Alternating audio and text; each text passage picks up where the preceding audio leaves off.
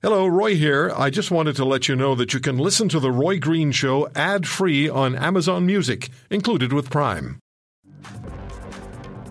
Look, question that I want to ask Is it reasonable now to be looking toward pandemic exit strategies, setting endpoints as Canadians deal with varying stay at home orders, school closures, lack of vaccines, variants emerging as COVID continues to impact our daily lives?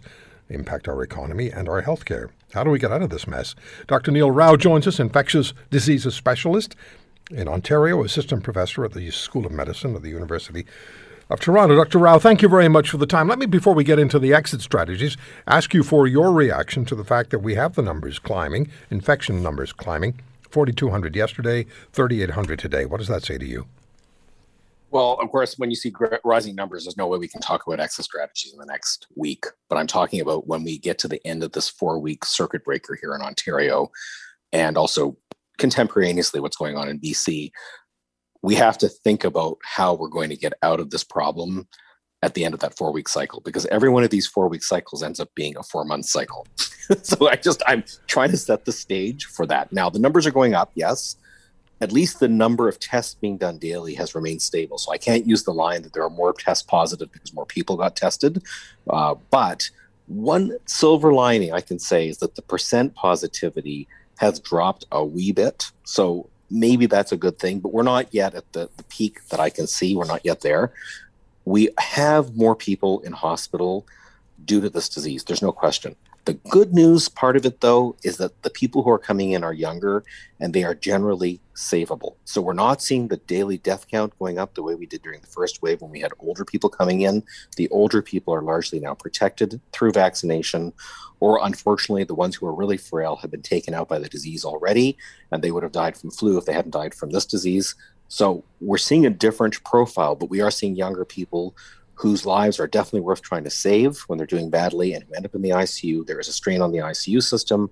The healthcare system needs to be able to pivot and deal with demand. Whether there's a straight line between all the restrictions we've made and what's going on in the hospital is another point of debate, which we can also talk about. And yeah. I've had that view for a long time that sometimes the restrictions we do have no connection between disease impact in the hospital and suffering for society. So go ahead and talk about that to us, please.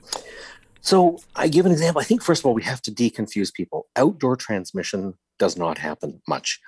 If it does happen occasionally, we can't go after every single thing outdoors and wreck everyone's enjoyment of the outdoors because we don't want a society that's inactive as well. And we have a, a, country which has winter anywhere from one half to two thirds of the year, depending on where you live in Canada. So you at least want to let people do outdoor sports.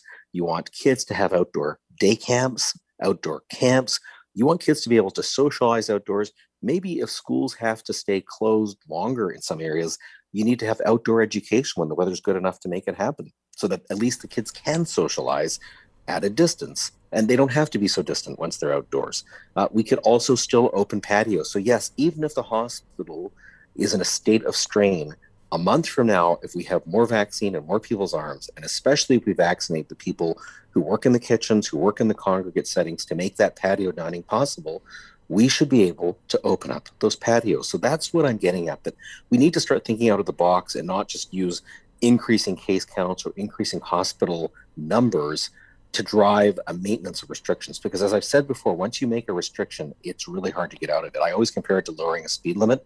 You'll never put the speed limit back up even mm-hmm. if lowering the speed limit didn't really change the accident rate on road it never goes back up. It's a little bit like this. It's much more easy to restrict than to pull back. We all want to look at how this thing ends. We all want to know how we get out of this. And we've been repeatedly told that in 2021 we're in better shape than we were a year ago, that we should be feeling optimistic about what's going to happen through the balance of the summer. But now we have these new numbers. We have, and I know you have concerns about just focusing only on numbers, but we have the variants, we have the numbers, we have the concern. Are we in a better place today than we were 12 months ago? Knowledge is power. So, yes, definitely. We know that outdoor transmission doesn't happen. We've learned that congregate settings are the place where spreading spread occurs. When I say congregate, it's factories, uh, indoor warehouses, uh, people who work in long-term care. Those people are now vaccinated, so we don't have such a problem there.